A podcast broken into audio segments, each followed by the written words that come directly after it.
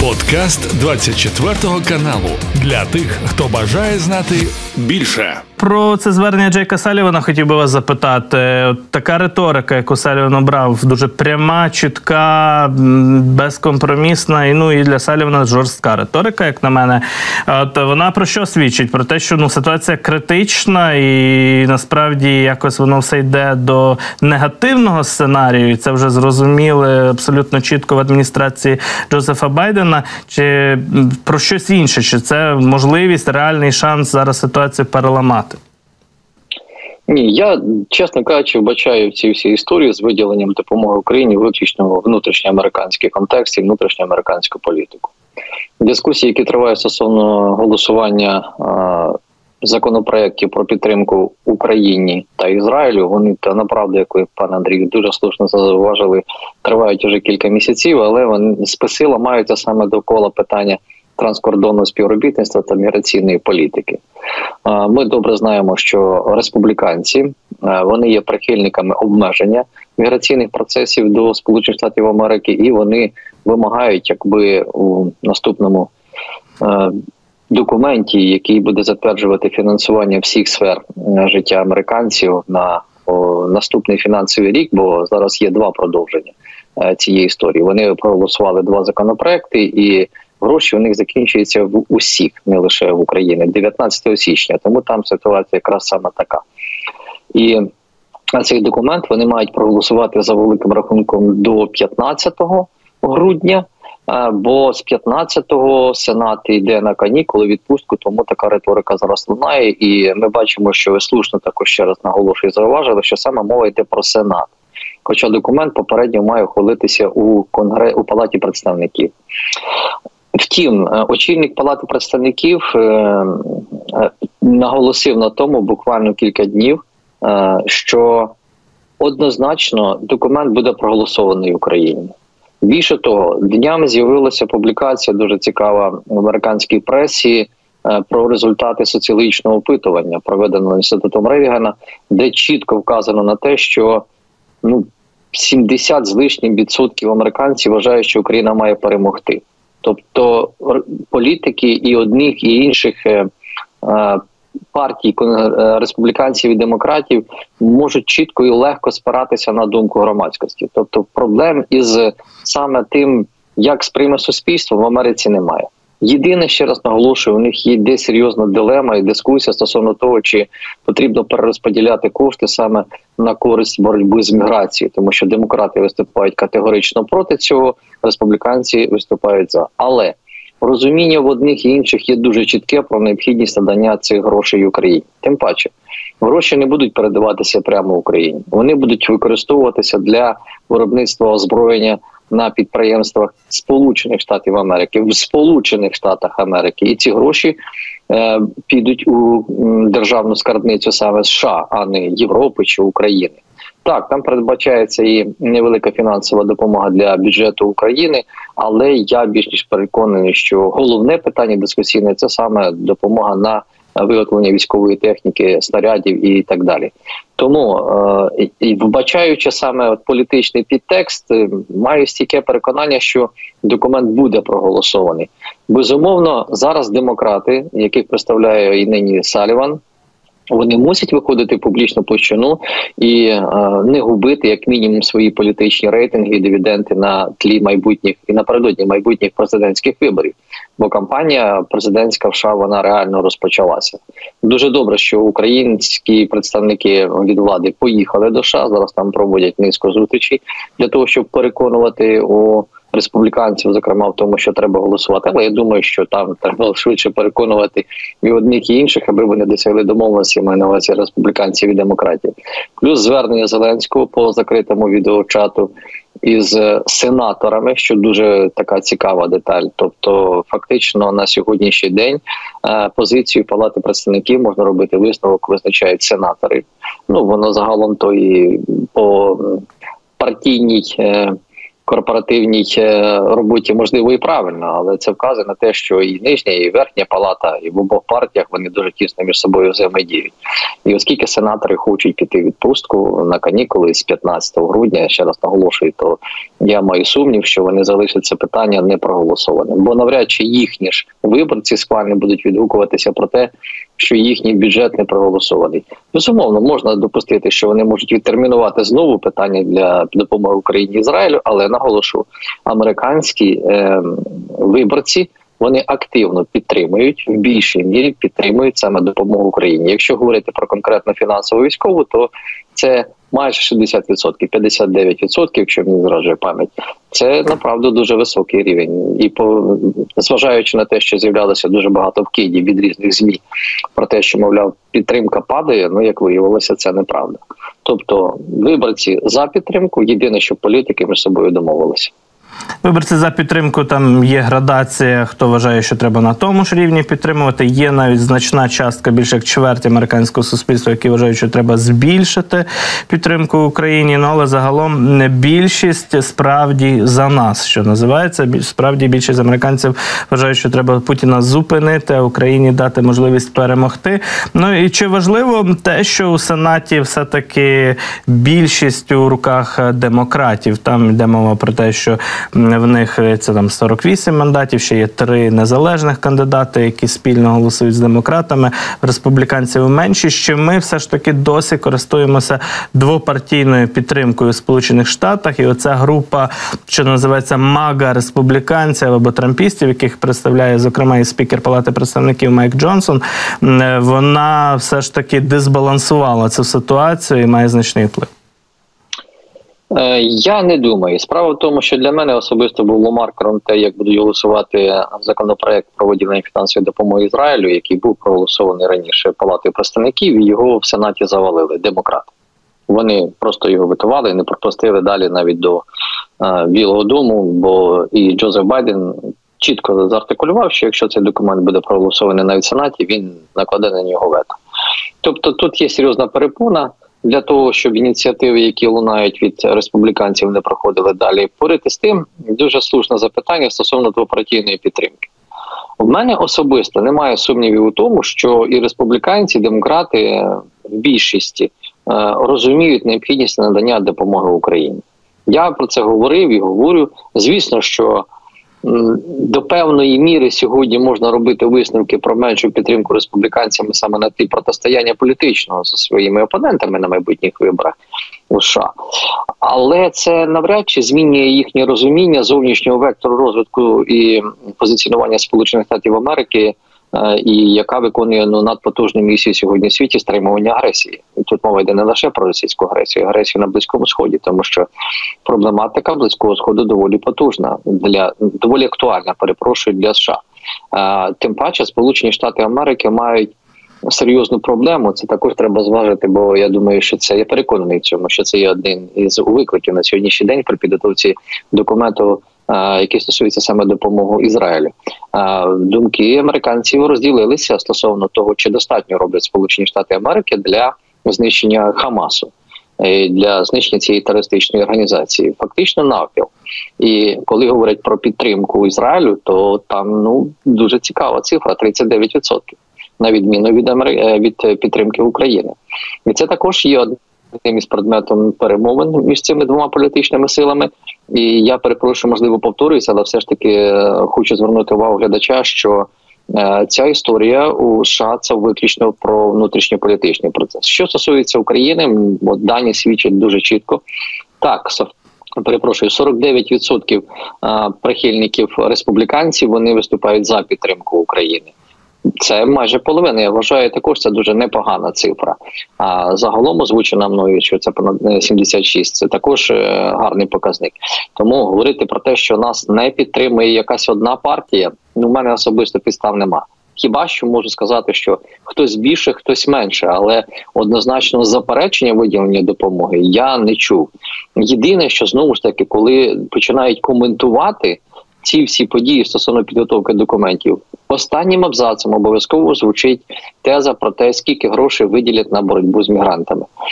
Е, крайній раз, коли я читав інформацію в західній пресі, то ця цифра звучала в 20 мільярдів доларів. Ну загалом для державного бюджету е, США це не такі великі гроші. Тому республіканці розраховують саме на них, і для них це буде гарним е, пунктом у їхній наступній передвиборчій програмі. Ну, безперечно, кожен хоче досягнути максимуму в цих політичних торгах, і очевидно, що доведеться і демократам піти і адміністрації Байдену на певні так, кроки кроки на зустріч, на певні компроміси, аби рухатися далі. Не без того абсолютно. Ну, зрештою, це справді внутрішня справа американського народу, політикуму, їхніх виборців і тих, хто їх представляє уже у Конгресі США. Е, також власне питання стосовно бачення української перемоги допомоги, тому що це формулювання, що Україні треба дати можливості перемогти, підтримати Україну, не дати Путіну виграти. Воно мало доволі таке розмите, розмите втілення, скажімо так, розмите формулювання впродовж е, всього цього року. Е, ми часто навіть дратувалися на те, що наші західні партнери от роблять, нібито недостатньо для нашої перемоги, надають нам запізніло бронетехніку, озброєння тощо, е, що не дає можливості досягнути тих цілей, які ми собі тут задекларували. Це повернення е, усіх наших територій, вихід на державні кордони. Зараз ми розуміємо, що українське військо переходить до стратегічної оборони, принаймні на зимовий період точно, а може і на триваліший період. Зараз йде мова про будівництво фортифікацій, про проведення домобілізації, посилення резервів наших військ і так далі. І цей період може бути доволі тривалий, скажімо так. Е, чи готові наші західні партнери партнери підтримувати Україну на цій марафонській дистанції. Нам, по перше, і самим треба, скажімо так, багатьом нашим громадянам своє світовідчуття і розуміння тих процесів, які відбуваються, теж дещо відкоригувати, тому що спринт давно вже закінчився. Нас чекає доволі тривала війна. Про це і для за економіст Залужний писав. І зараз бачимо Вашингтон Пост зробили аналітичну статтю, що вдалося і не вдалося за цей рік в ході контрнаступу.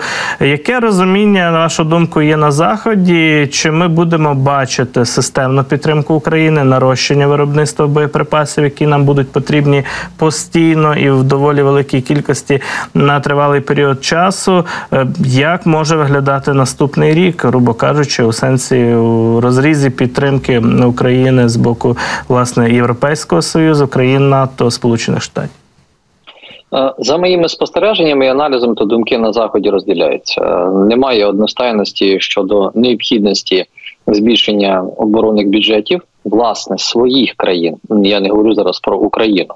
Тут навіть проблема в тому, щоб переконати лідерів Європейського союзу в першу чергу країн ЄС і інших країн, які не входять до європейської союзу, необхідності збільшувати обороноздатність з моменту завершення фактично холодної війни, коли захід там вважав, що він всіх все переміг. Е, оборонні комплекси і військові промислові комплекси країн вони фактично були законсервовані в переважній більшості.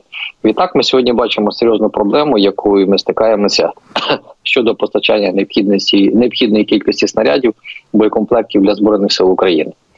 І те, що це серйозний виклик для нинішніх урядовців у Європейському Союзі це доконаний факт, тому що е, наміри їхні підтримувати контакти з Росією часто густо проглядаються у публічній площині. Яскравим прикладом було проведення е, останнього саміту ОБСЄ у Європі, на якому мали зустрічатися Борель, представники Європейського союзу із Лавровим. Е, Така зустріч навіть була анонсована. Ми там губилися в здогадах, чому вона має бути. Ну на моє переконання, це просто намагання підтримувати тісні зв'язки із Росією і надалі. Бо як е, виявилося на сьогоднішній день, все таки санкційна політика, хоч і дала свій суттєвий результат проти Росії у боротьбі саме з її агресією, ем, але вона недостатня для того, щоб, наприклад, послабити Росію і зменшити її ресурсну базу і можливості.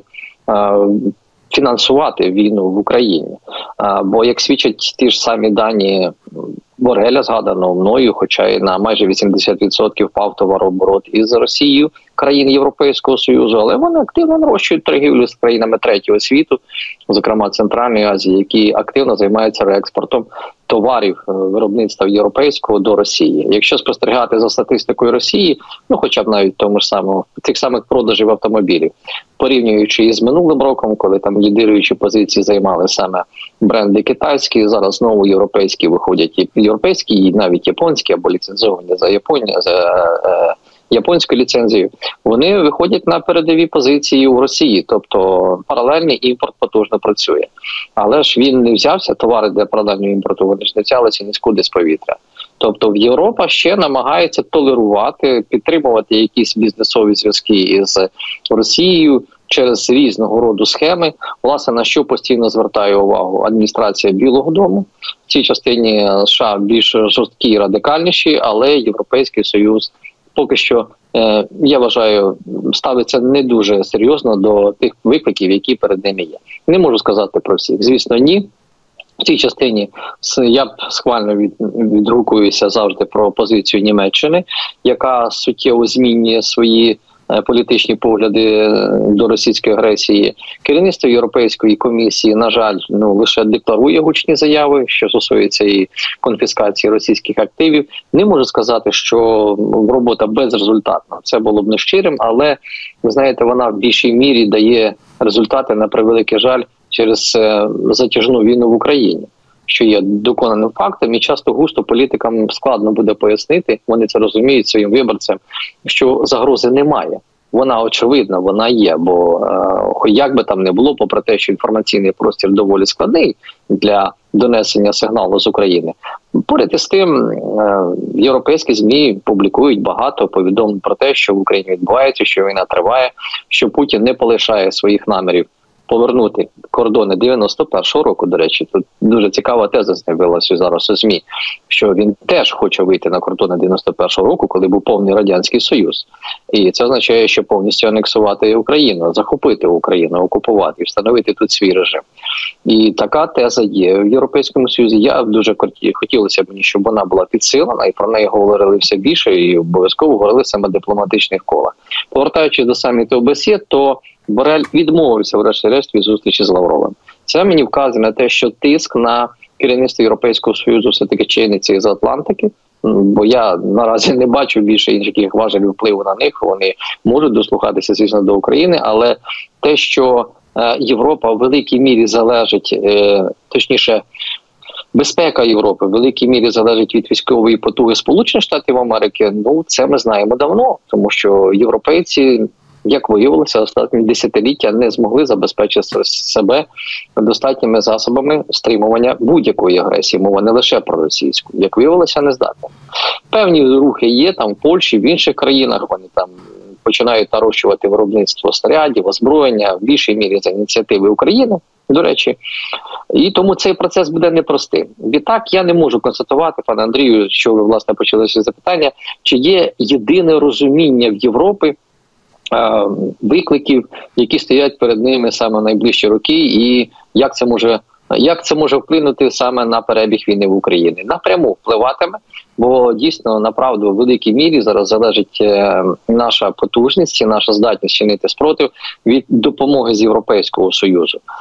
Дискусія стосовно виділення 50 мільярдів на наступні 4 роки України вона триває. Вона не виправдана вже вибачте, просто Е, ну дратує інколи, тому що е, не можна перекидати щодня цю інформацію з одного місця на інше, коли ми говоримо, то є допомога, то нема допомога, то є допомога, то нема допомоги. Просто треба говорити європейському союзу в голос про свої проблеми. Одне з них є е, непослідовність у дотриманні європейської політики, політики Європейського союзу країнами східної Європи, зокрема однозначно є проблеми в Болгарії. Ті самі от зараз е, буквально буде проходити голосування щодо подолання вето на допомогу Україні військову. Словаччина дефіцит визначається чи не щодня заявами. Польща та ж сама сьогодні не в найкращому е, положенні. Е, цьому не на кращому стані щодо цього. Ну і Угорщина, врешті-решт, яка ну дійсно створює величезні проблеми для ЄС. Якщо у вас є така проблема, але є розуміння, про що ми власне говоримо, необхідності допомагати Україні, прибирайте ці свої перепони. і робіть політику прагматичнішою. Сьогодні історія з тим, щоб дотримуватися безумовно і е, безапеляційно доктрин Європейського союзу, е, які були в основі його створення, ну врешті-решт має перейти в іншу площину.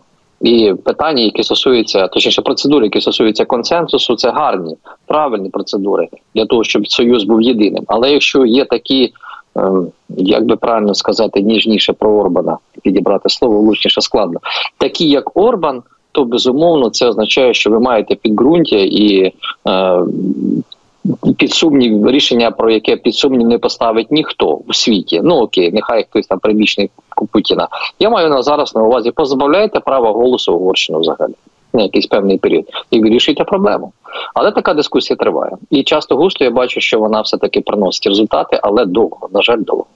Ми зараз до Орбана обов'язково повернемося. Я хочу ще додати, що в випадку Європи дуже часто точка зору і позиція вона визначається точкою сидіння, що називається точкою розташування країни на карті. Чим ближче країна до Росії, е, бачимо тверезіший погляд, нормальний погляд на ситуацію щодо підтримки України. От уряд Фінляндії заявив, що найближчими тижнями от до кінця цього року ухвалить важливе рішення про збільшення виробництва артилерії артилерійських снарядів для України. Міністр оборони Фінляндії про це заявив. каже, плани вже готові. Рішення буде прийнято. Ми маємо готовність ще сильніше підтримувати Україну. Ну і будуть спонукати до цього інші країни Північної Європи, що важливо. Ну а тут під боком маємо Угорщину, маємо Словаччину, наші дорогі сусіди, що називається, які створюють нам ну такий головний біль, деколи що ну абсолютно не вкладається воно у межі розуміння. Пробуємо ми спілкуватися із цими країнами, з їхніми лідерами урядів. От е, бачимо, що вчора відбулася перша розмова. Поки що по відеозв'язку між міністрами, прем'єр-міністрами України і Словаччини Денис Шмигаль провів таку бесіду з Робертом Фіцо. Обговорили напрямки двосторонньої співпраці. Про це наш глава уряду повідомив у своїх соцмережах. Опублікували якраз кадри цього спілкування. Ну і, власне кажучи, з боку Словаччини прозвучали тези про те, що Братіслава не вірить у військове вирішення конфлікту в Україні, бо це призведе до непотрібного кровопролиття життя без результатів і так далі. І так далі. Ми це вже чули. Ну і повторив свою тезу, що не буде Словаччина з державних складів е, армії постачати нам озброєння, але водночас не заперечує проти того, аби приватні компанії, яких в Словаччині предостатньо, там такий серйозний оборонно-промисловий комплекс після розпаду Чехословаччини залишився, якраз щоб ці компанії виготовляли зброю для України. І ну, принаймні є якийсь контакт, є діалог. Е, взагалі, я так розумію, що шансів перетворити Фіцо на нашого прихильника майже немає. Як чого ми максимально можемо досягнути у ході такого діалогу з Словаччиною? Все дуже просто. Абсолютно просто і банальний, і простий розрахунок. Якщо Фіцо не заперечує тому, що приватний сектор виробляв для України снаряди, боєкомплекти і броньовану техніку, ну все, що може робити словацький ВПК то треба просто знаходити фінансування для цих підприємств. І так і в будемо і ми, і Фіцо. Фіцо хоче отримати прибутки, звісно, для своєї країни. Тому тут абсолютно очевидно. Риторика, звичайно, вона дуже приваблива. Але це все можна було б ну принаймні спробувати вирішити це зробити. Тому я говорю, це дуже простий розрахунок. Ну принаймні так нині виглядає. Бо якщо його риторика заключається лише в тому, що нехай приватний ВПК працює на Україну, я цього не заперечую, то окей. Хоча знову ж таки, звісно, складно говорити про те, наскільки він може попливати безапеляційно на роботу цих підприємств. Але я маю надію, що такої проблеми для нас не буде. Е, мене турбує дещо інша тенденція, яка нині дуже яскраво проявляється, про те, що формується така пропутінська коаліція серед країн, особливо східної Європи, лідерів країн, які відверто. Е, говорять про те, що війна ця це про кровопролиття, ніякого результату не буде. Україні треба змиритися і так далі. Така риторика насторожує, тому що, попри там для нас негативний шлейф того самого. Фіцо чи Орбана, але е, те, що це фонить на аудиторію цих країн, це погано.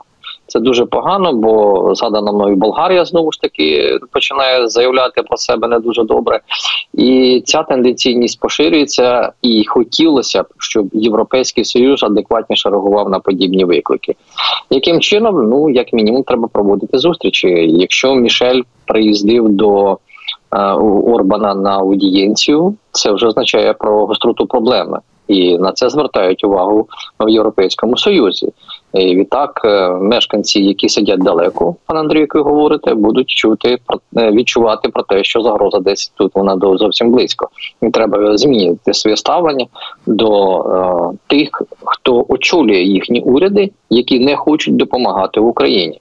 Це не проста робота, це не швидка, але ми зараз опинилися в такій ситуації, як на початку ефіру, ви слушно зауважили, що ми не можемо не розуміти того, що війна переходить у довгу фазу, і до неї не просто там треба бути готовим, треба працювати над тим, щоб е, ми не програли. Е, щоб ми мали можливість чинити спротив, розуміючи про те, що проти нас розпочав війну дуже потужний е, ворог, який має багато ресурсів, і які великій мірі поповнюють саме ось ці згадані нами політики, ну це є те, над чим нині треба працювати. І на перший погляд це може видаватися формальністю, але це матиме колосальний ефект. Якщо у Росії не буде ресурсу, щоб е, виробляти зброю. Ну, принаймні матеріального ресурсу, я не про фінанси говорю. Це також гарна буде приваблива історія.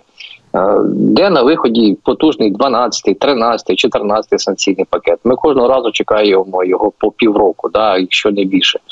І це це от якраз ці, цими прогалинами і користаються подібні до Фіцу і Орбана для того, щоб виторговувати собі політичні дивіденди, вказуючи на те, що дивіться, диктатура набагато ефективніше ніж демократія, яку сьогодні пропагують США та Європейський Союз. Це риторика дуже неприйнятна і загрозлива для взагалі існування Європейського союзу як такого. Адже якщо ця точка зору буде превалювати і поширюватися, це точно призведе до внутрішніх розламів на європейському політичному просторі. І взагалі існування цієї структури, як європейський союз, в тому вигляді, якому є, буде поставлене під конкретну загрозу. Ну і ще додам до цієї словацької теми, що, по-перше, домовилися також е, Шмигаль і Фіцо зустрітися на українсько-словацькому кордоні на початку 24-го року. А ще там станом на сьогодні розблокували пункт пропуску Ужгород і Вишні Німецьке, що є доброю новиною, щоб з польським кордоном зрушилося. Нарешті, ніби є якісь певні сигнали, що рухаємось вперед,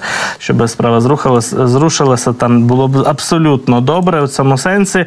Ну і про Орбана декілька слів. Якщо з принаймні діалог якийсь триває, то Орбан бачимо, ну з Порошенком не зустрівся, то й діалогу нема. Написав е, листа кажуть е, прем'єр-міністр Угорщини Шарлю Мішелю із закликом не ставити на голосування Європейської ради питання стосовно євроінтеграції України, початку перемовин про вступ України, оскільки, на думку Орбана, це питання не отримає підтримки і буде провалене на голосуванні, тому, мовляв, попередив так би мовити. От бачимо, прем'єр-міністр Угорщини попереджує брюссельських чиновників ключових про те, щоб вони там зайвих рухів не робили, бо голосу Угорщини не отримають. Ну і напевно вірить Орбан, що не тільки Угорщина, ще напевно Словаччина і низка інших країн теж не проголосують за підтримку України. Як виходить Європейському Союзу з цієї ситуації? Бо бачимо, що цей шантаж політичний триває. Потрібно ж якось напевно, що цей е, так би мовити штурвал з рук Ор Орбана цю кнопку від нього забрати, бо він їй буде тиснути треба чи не треба постійно, намагаючись витиснути для себе максимум. Додам кілька слів до попереднього і теми, яку ми з вами обговорили саме готовності Європейського Союзу допомагати Україні. Як приклад наведу те, що це можна вирішити Словаччиною. Дуже просто Рейнметал вчора оприлюднив інформацію, що якась країна, вибачте, в лапках, да скажу, замовила снарядів для України на 142 мільйони євро. Ну в моєму розумінні це не країна. Треба просто потрусити трішки кишені. Є в кого і в Україні, і поза її межами. І як я говорив і говорю, офшорні схеми ніхто не відміняв. Тому е, це все працює, і ВПК чекає грошей для того, щоб виробляти для України снаряди. Що стосується Орбана, якраз тут теж також історія про гроші е, на сьогоднішній день. В Європейському Союзі заморожено для Угорщини коштів приблизно біля 13, ну за різними оцінками до 16 мільярдів євро. І як на мене, дискусія, яка нині триває про передачу цих грошей Угорщині, вона недостатньо висвітлюється, бо направду за цим стоїть небажання Орбана змінювати закони е, саме в Угорщині, які б сприяли поліпшенню прав і свобод громадян. Бо якраз про згадану мною диктатуру можна говорити і що стосується цієї країни, яка є членом Європейського союзу, де Орбан активно насаджує свою політику яка абсолютно підіграє історії з Путіним і взагалі з країнами. І я не виключаю, що подібна історія буде і Словаччиною, якщо Фіцо буде надалі так управляти. Втім, Орбан має подвійний профіцит. Він міг би отримати фінансування, в тому числі і з Росії. Я не виключаю, що такі перемовини він вів, перебуваючи на зустрічі під час зустрічі із Путіним в Пекіні. І я також не виключаю, що певні кроки він для цього робить. Бо заява про те, щоб Україну не приймали до Європейського союзу, для мене особисто є чітким сигналом того, що Росія боїться нашого європейського е, вектору і європейської інтеграції. Направду, це не є північно-атлантичний альянс, не є військовою оборонний союз. А і заяви лунали, нібито Росія не буде заперечувати того, що Україна стане членом ЄС. Втім, я маю стільки переконання, що для Кремля це дуже серйозний виклик. Тим паче на майбутніх переговорах, які от будуть проходити, ну зокрема сьогодні розпочинаються дебати. Розглядається питання про євроінтеграцію не лише України, а і Молдови. Яка також має серйозні проблеми, е, які в неї розпочалися ще в 89-му році коли там виникли е, протистояння, також на мовному підґрунті, е, і Росія постійно намагається тримати на контролі цей регіон. Її анклав Придністров'я до цього часу діє. І євроінтеграційний процес Молдови це також виклик для Росії, як і України. Це означає, що Європа поширюється на схід не лише на словах, не лише через якесь там східне партнерство, яке виявилося абсолютно аморфним, а через реальні кроки. Початок е, євроінтеграції практичної. Да, діалог буде тривалим, він буде непростим. Це всім зрозуміло. Не буде якихось винятків для України. Втім, це наближення євростандартів демократії до диктатури е, Росії. А це серйозні виклики. Саме тому будуть чинити спротив і надалі. Втім, я е, маю стільки переконання, що Європейський Союз знайде важіль впливу на Орбана, і от саме згадані мною фінанси вони якраз і є сьогодні предметом торгу. Якщо Орбан буде змінювати ситуацію в Угорщині, то він ці гроші отримає. Я ще місяць чи два тому е, мав таку думку, спираючись на е, оціночні судження Е, багатьох експертів, які ближче знають угорську політику, про те, що Орбан може відмовитися взагалі від цієї допомоги, розраховуючи на допомогу з Росії, але мабуть щось пішло не так. Тому те, що він починає там підвищувати ставки, він все таки грає зараз і на сторону Росії, але в тому числі розуміє, що без цих грошей економіці Угорщини, яка ну не є надто потужною, буде вкрай складно. Тому друзі, нам варто набратися терпіння. Єдине, що хотілося б не помилитися у прагматизмі керівництва Європейської ради і Європейської комісії загалом, ну загалом Європейського союзу. Зрештою, в більшій перспективі, в ширшій перспективі від цього залежить і їхнє майбутнє, майбутнє Брюсселя як центру прийняття рішень, як кажуть там у Кремлі, так як центру впливу, як взагалі центру європейської спільноти. І майбутнє цієї спільноти від цих рішень про Україну зараз залежать у майбутньому. Це принцип доміно, який точно спрацює в разі необережного руху чи якогось недогляду з боку власне тих же от очільників Європейського союзу. Валерію, дуже вам дякую за цю розмову в ефірі. Маємо дійсно тримати нашу єдність, бути впевненими і переконаними в тому, що є у нас майбутнє, буде у нас перемога, і все у нас буде гаразд, навіть у такі темні, непрості часи, як зараз. Дякую дуже за цю бесіду. Валерій Клочок з нами був на зв'язку. Це був подкаст для тих, хто бажає знати більше. Підписуйся на 24 канал у Spotify, Apple Podcast і Google Podcast.